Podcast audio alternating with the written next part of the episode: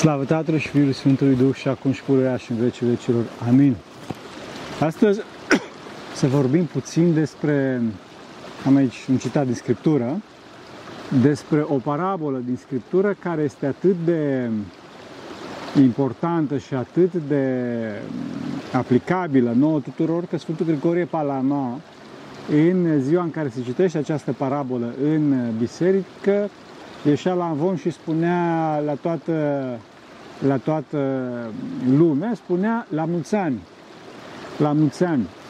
Și nu o să mă refer acum întâi de toate la exegeza scripturii în sens clasic, ci o să mă refer la, la, la ce ne influențează pe noi această parabolă de scriptură și ce este important pentru noi și cum se aplică asta în cotidianul nostru și de ce Sfântul Grigorie Palamani a spus tuturor și atunci și, și astăzi, peste veacuri ne-a spus la mulți ani. Este vorba de parabola fiului risipitor. O să vă citesc puțin. Și a zis, un om avea doi fii și a zis cel mai tânăr dintre ei tatălui său, Tată, dăm parte ce mi se cuvine din avere și el le-a împărțit averea. Și nu după multe zile, adunând toate, fiul cel mai tânăr s-a dus într-o țară depărtată și acolo și-a risipit averea trăind în desfrânări. Da, până astăzi, fraților, trebuie să știți că se întâmplă treaba asta, până astăzi, cu toate că ne simțim foarte bine cu Tatăl, noi vrem mult mai mult, vrem mai bine, vrem, suntem mai deștepți decât Tatăl și vine vremea în care plecăm de la Tatăl cel iubit și din cauza asta, vedeți că încercăm să ne adunăm toată averea adică lucrurile materiale și, putem să spunem, și cunoștințele noastre pe care credem că le avem și plecăm prin țări, prin țări depărtate, cum spune aici, și acolo și-a risipit averea trăind în desfrânări. Pentru că trebuie să știți, omul trebuie să fie prin excelență, trebuie să fie un înfrânat, trebuie să fie prin excelență cineva care are cunoaștere duhovnicească, cineva care se poate controla pe sine, nu atât în sens rațional și asta, ci mai ales în sens duhovnicesc iubitor, adică să ne controlăm dorințele, să ne controlăm patimile, să fim întotdeauna aproape de Tatăl cel Ceresc. Așa, e, și după, după ce a cheltuit totul, s-a făcut foamete mare în țara aceea și el a început să ducă lipsă. Da, deci totdeauna trebuie să știți că de parte de Dumnezeu este foamete. Este foamete și material din cauza păcatelor, din cauza patimilor care aduc mari de reglări și pe plan material, da? Așa? Și pe plan spiritual întâi de toate. Deci este vorba de uh, foamete de Cuvântul lui Dumnezeu. De Cuvântul lui Dumnezeu. Și acest fiu risipitor care și-a risipit toată averea și materială și duhovnicească în desfrânări, a început să ducă lipsă.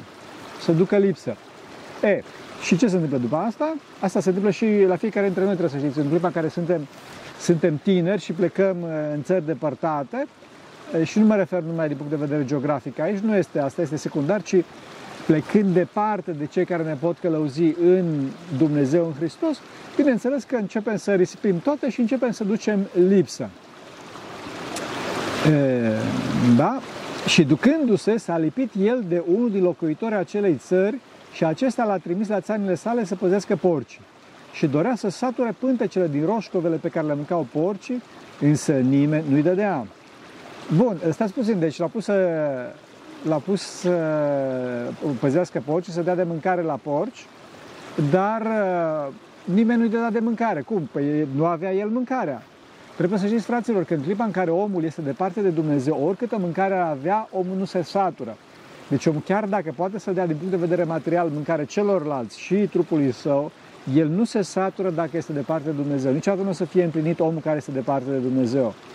Și din cauza asta, din cauza asta fiul risipitor era foame chiar dacă păzea porci.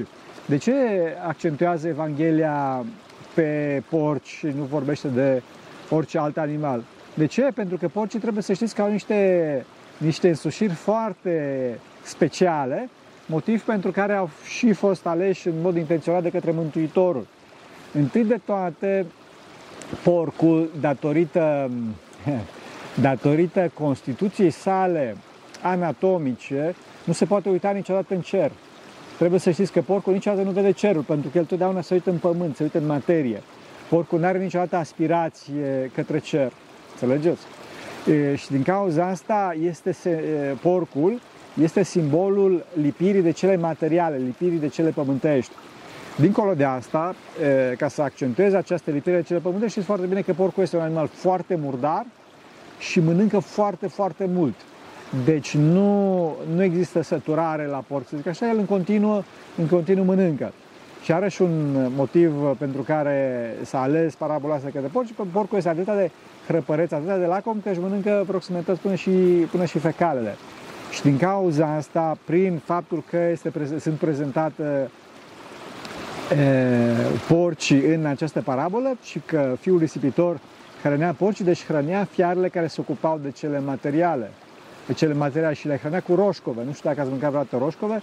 Sunt foarte dulci ca păcatul, dar uh, mai multă foame aduc. Nu țin de foame, nu îl împlinesc pe om. La fel și păcatul. Poate, poate plăcea la, la un moment dat foarte dulce și asta vedem pe tineri care sunt foarte atrași de păcat, sunt foarte trași de păcat, dar nu împlinește acest păcat și din cauza asta caută din ce în ce mai mult, din ce în ce mai mult, din ce în ce mai mult.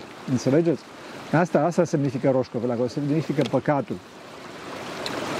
Dar venindu-și în sine a zis, câți argați ai tatălui meu sunt îndestonați de pâine, iar eu pierd aici de foame. Sculându-mă, mă voi duce la tatăl meu și voi spune, tata am greșit la cer și înaintea ta, nu mai sunt vrednic să mă numesc fiul tău, fă, fă-mă ca pe unul din argații tăi. Da, venindu-și în sine, adică s-a retras din plăcerile materiale, s-a retras din plăcerile, plăcerile păcătoase și atunci a spus, stai puțin, că cei care sunt cu Tatăl cel Ceresc, aceia sunt totdeauna nestulați de pâine, adică deci de hrana cea adevărată, care bineînțeles aici este și un simbol, a, o icoană a Sfintei Părtășanii.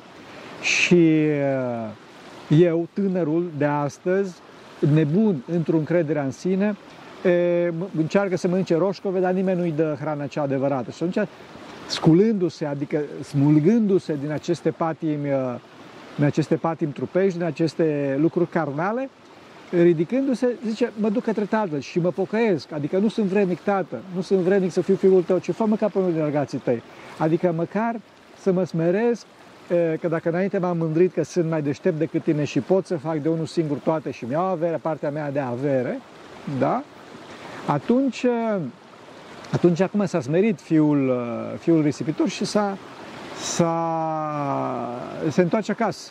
Se întoarce acasă. Cu, bineînțeles, cu smerenia desăvârșită. Adică fă ca pe unul din argații tăi, nu mai sunt vrednic să fiu robul tău, adică să fiu, să fiu fiul tău, să fiu de o seamă cu tine, să fiu unit cu tine. Și sculându-se a venit la tatăl său și încă departe fiind, el l-a văzut tatăl său. Cum l-a văzut tatăl său? Departe fiind. Tatăl său l-aștepta. Tatăl său era afară și se uita după el în zare. Când o să se întoarcă fiul meu? Pentru că tatăl în continuu se ruga pentru fiul său.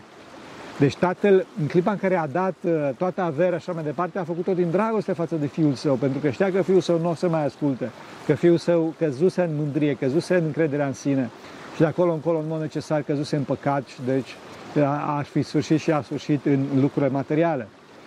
Deci, uh, și sculându-se a venit la tatăl său, deci a făcut ceva, un gest practic și încă departe fiind, el a văzut tatăl său și s-a făcut milă și alergând Alergând tatăl, deci tatăl a ieșit în întâmpinare, așa, a căzut pe grumazul lui și l-a sărutat. Și l-a sărutat. Și a zis, fiul tata, am greșit la cer și înaintea ta și nu sunt vrednic să mă, să mă numesc fiul tău. Deci fiul a făcut această e, pocăință practică în fața tatălui e, său. Vedeți că la început, când fiul a plecat, tatăl nu a încercat să-l țină, pentru că știa că nu să-l asculte, dar acum când s-a pocăit, când făcuse gestul practic de pocăință de întoarcere, deci venea, ta, încă departe fiind, tatăl i-a ieșit în întâmpinare. Tatăl i-a ieșit în întâmpinare și uh, a căzut pe, pe grumazul său și l-a sărutat. Nu i-a făcut observații, nu i-a zis, ăi, ticăloasă, de ce mi-ai pierdut toată averea și așa mai departe. Nu, n-a zis nimic, ci iubirea desăvârșită a tatălui l-a cucerit pe fiul, pe fiul cel risipitor. Și fiul, bineînțeles, cum spuneam, s-a pocăit, dar fiul trebuie, trebuie să vină întâi. Așa. Asta apropo de tineri, fraților, să nu ne încrâncenăm în poziția noastră de e, ripostă, de revoltă, de observații asupra tatălui. Nu este bine asupra părinților. Nu, ci totdeauna când greșim, să ne pocăim. Tata, am greșit la cer și înaintea ta. Să mergeți. Și nu sunt vrednic să fiu fiul tău, ci fă-mă ca pe unul din îngrecitorii din casa ta, ca pe unul măturitori de stradă. Înțelegeți? Deci trebuie omul să se pocăiască, să se moaie. Și în clipa care se moaie, tată, tatăl vine în întâmpinare, dar omul trebuie să, copilul, tinerul trebuie să se moaie. Foarte important asta. Și a zis tatăl, tatăl către slujile sale, aduceți de grabă haina lui cea din tâi. Aduceți de grabă haina lui cea din tâi, adică este vorba de hrana, eh, haina harului. Aduceți haina cea din tâi, haina harului, haina luminei necreate și vedeți că tatăl nu i-a dat haina cea din tâi în clipa în care i-a dat toată averea. A păstrat-o, știind că fiul său are posibilitatea pocăinței. A păstrat-o pentru posibilitatea aceasta a pocăinței, pentru posibilitatea întoarcerii. Da? Aduceți de grabă haina lui cea din tâi și îmbrăcați cu ea da? și dați inel în mâna lui. Deci l-a înfiat iarăși, l-a dus înapoi. E, și încălțăminte în picioarele lui. Adică semn de distinție, semn de nobil, pentru că mai de mult nu știu dacă știți că oamenii toți erau desculți în afară de nobili, în afară deci tatăl l-a iertat total și nici măcar nu a făcut o observație. E, și nu numai te zice tatăl, și aduce, zice el, cel îngrășat, care este, reprezintă jertfa lui Hristos, și aduce, zice el, cel îngrășat și înjughiat și mâncând să ne veselim. Și am făcut un întreg hram acolo, o întreagă petrecere, înțelegeți? De bucuria că a venit fiul lui, păcătosul, care se pocăise. Că acest fiu al meu mort era, mort în distorsiune, adică era rupt, că moarte înseamnă rupere, înseamnă despărțire, înseamnă sfârșiere, mort era și a înviat. A venit înapoi, a venit în, în unitate cu tatăl lui. Tatăl lui a început să-l, să se unească iarăși cu el, să-l vadă iarăși din nou. Înțelegeți? Pierdut era și s-a aflat. Și au început să se veselească. Toată această mare bucurie de, care, care provine din iubirea desăvârșită a tatălui. Iar fiul cel mare era la țarină, adică se ocupa și el de cele materiale ocupa și ele cele materiale. Și când a venit și l-a apropiat de casă, a auzit cântece și jocuri. Și chemând la sine pe una din slugi, a întrebat ce înseamnă acestea. Iar ea a răspuns, fratele tău a venit și tatăl, tatăl tău a înjunghiat vițelul cel îngrășat pentru că l-a primit sănătos. Și el s-a mâniat și nu voia să intre, dar tatălui ieșind îl ruga. Deci vedeți această, această invidie, această ură, această e, e, nedesăvârșire a fiului cel mare care rămăsese cu tatăl său. Mulți comentatori eh, scripturiți și Sfântul Ioan Hristostom spune că fiul cel mare care rămăsese cu tatăl era poporul evreu și fiul care plecase erau neamurile care au, au căzut în înșelare, în idolatrie și mai departe și s-au întors la Hristos cu toată pocăința sa și toată pocăința lor. Și în loc ca fiul cel mare, eh, care de multe ori suntem fiecare dintre noi, să știți, care avem o poziție eh, de apropiere față de Tatăl, și chipurile, ne credem drepți, ne credem cinstiți, ne credem corecți, fără de păcat, e, începe să-l dezavăm, să invidiem pe cel care se pocăiește, să avem o poziție de superioritate, de mândrie față de cel, de nemilostivire față de cel ce se pocăiește. Zice, dar de ce? Dar de ce a venit înapoi? Sau de ce, de ce îi se dă lui? Că da, s-a distrat și cu curvele, după cum o să vedeți mai încolo, s-a distrat și cu desfrânatele și acum tot el să se bucure. Fraților, nu s-a distrat el cu desfrânatele. El a trăit un ea cu desfrânatele. Înțelegeți? A fost în moarte. Și acum, ca și contrabalans, ca și, ca și uh, uh, ieșire, uh, ajutor, uh, datul, datul de curaj celui fiului risipitor, din cauza asta tatăl a făcut toate aceste lucruri, de bucurie că a venit înapoi, înțelegeți? Deci nu cumva să credem că dacă, uite, ăla a păcătuit nu știu cum și acum merge bine. În clipa care a păcătuit înseamnă că i-a mers rău în clipa respectivă. Nu care cumva să credeți că dacă el are bani o să e bine sau, bineînțeles, dacă are bani din păcat. Niciodată să nu facem treburile astea. În clipa care a, suntem invidioși pe, păcat, pe păcătosul care vine să se pocăiește că de ce înainte a fost, s-a distrat și acum e, iarăși se distrează, Înseamnă că am fost invidioși pe păcatul lui și am vrut și noi să facem păcatul lui. Înțelegeți? Am vrut și noi să facem păcatul lui. Vrem și noi să ne desfrânăm. Nu, fraților, trebuie să fim, trebuie să fim uh, virtuoși. Trebuie să fim virtuoși, să urâm păcatul și în clipa în care vedem pe cineva că păcătoște, nu să zice că da, băi, că uite ăsta se distrează și uite că ăsta are bani și uite că ăsta uh, înșală și uite că ăsta... Nu, în clipa respectivă trebuie să știm că omul respectiv suferă pe dinăuntru, chiar dacă nu se vede din afară. Țin minte un duhovnic, un mare duhovnic din Sfântul Munte, care a spovedit foarte mulți oameni, suspuși, așa mai departe. Și spunea mie personal, îmi spunea, dacă ai ști cât de mult, cât de mare gol se află în spatele marilor cravate, dacă știi ce mare gol se află în spatele marilor cravate, deci din cauza, fraților, să nu invidiem pe toți acești tineri care, după cum spun noi, spunem noi, își trăiesc viața. Nu și-o trăiesc, și-o pierd. Înțelegeți? E foarte important asta.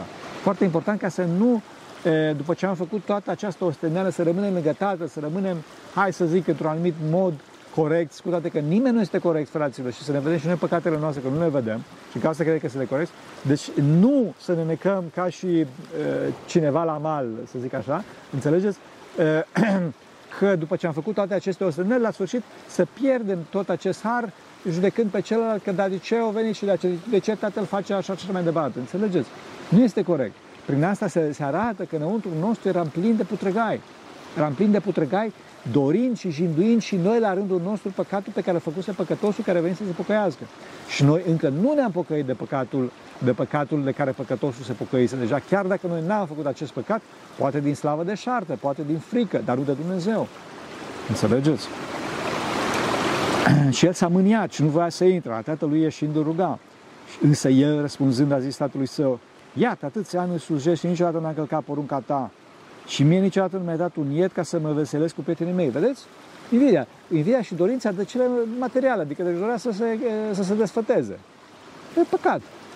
Bun, sigur, ok, nu putem să fim mari ascezi, dar totuși trebuie să avem verticalitate. Trebuie să avem verticalitate, să nu fim trași de stomac, fraților, să nu ne conducă mațele, să nu fim la conducerea noastră, la conducere mațele.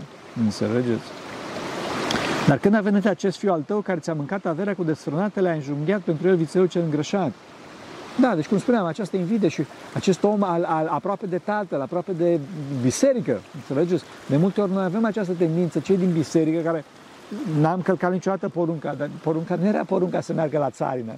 Sigur și asta. Porunca este să fim uh, iubitori înăuntru nostru. Și tocmai această primă poruncă am călcat-o, să iubim pe aproape nostru ca pe noi înșine. Această poruncă am călcat-o tatăl. Și bineînțeles că nici pe tatăl nu iubea de vreme ce în continuu făcea observații și în continuu spunea că nu, că nu știu ce mai departe. Înțelegeți? Tatăl însă i-a zis, fiule, tu totdeauna ești cu mine și toate ale mele ale tale sunt. Al, al, toate ale mele ale tale sunt. Adică nu contează lucrurile materiale, ci contează faptul că ești cu mine și te, dacă te deschizi în fața mea, te, te, te îmbib de harul meu, te desfătezi de harul meu. Așa. Trebuia însă să ne veselim și să ne bucurăm că fratele tău acesta mort era. Adică a trecut într-o mare durere, durerea morții, prin distorsiunea morții și a înviat, pierdut era și s-a aflat. Înțelegeți? Această unitate enormă care se reface și, pe, și de, care, de care fiul care rămăsese chipurile acasă era rupt înăuntru său, ca și un copac scorburos, ca și un, ca și un copac care, care era plin de putregai, dar pe din afară era frumos, ca și un e, mormânt văruit, ca și un mormânt văruit. Deci din cauza asta, frate, să avem grijă cu distracțiile, dar pe de altă parte să avem grijă și cu și cu judecata celorlalți și cu ura dinăuntru nostru. Nu trebuie să urim pe ceilalți că sunt păcătoși sau să urim pe ceilalți că sunt, eu știu, ce zic, de altă credință sau din altă parte, că asta arată, asta arată că noi, de fapt, n-am împlinit porunca iubirii. După cum spunea Sfântul Siloan Antonitu, dacă nu iubești, e, nu, ești, nu, ești, nu ești ortodox. Nu ești ortodox, doar, doar creștinii adevărați iubesc. Înțelegeți? Și pe de altă parte trebuie să știm că Tatăl nu poate să vină, în, în, în, nu poate să vină să ne scoate de acolo dacă noi vrem să luăm toată averea și vrem să ne ducem, vrem să ne rupem. Tatăl recunoaște alegerea noastră, recunoaște posibilitatea noastră de alegere, recunoaște librul nostru arbitru. Dacă noi venim către El un pas, Dumnezeu face o mie, face o mie de pași. Deci, fraților, haideți să ne pocăim, haideți să iubim pe toți și haideți să avem curajul, curajul să ne întoarcem la Tatăl, pentru că Tatăl ne așteaptă, să uită, să uită în lung pe drum, când o să vină Fiul risipitor, adică când o să ne întoarcem fiecare dintre noi. Vă rog să mă iertați. Dumnezeu să ne ierte. Doamne.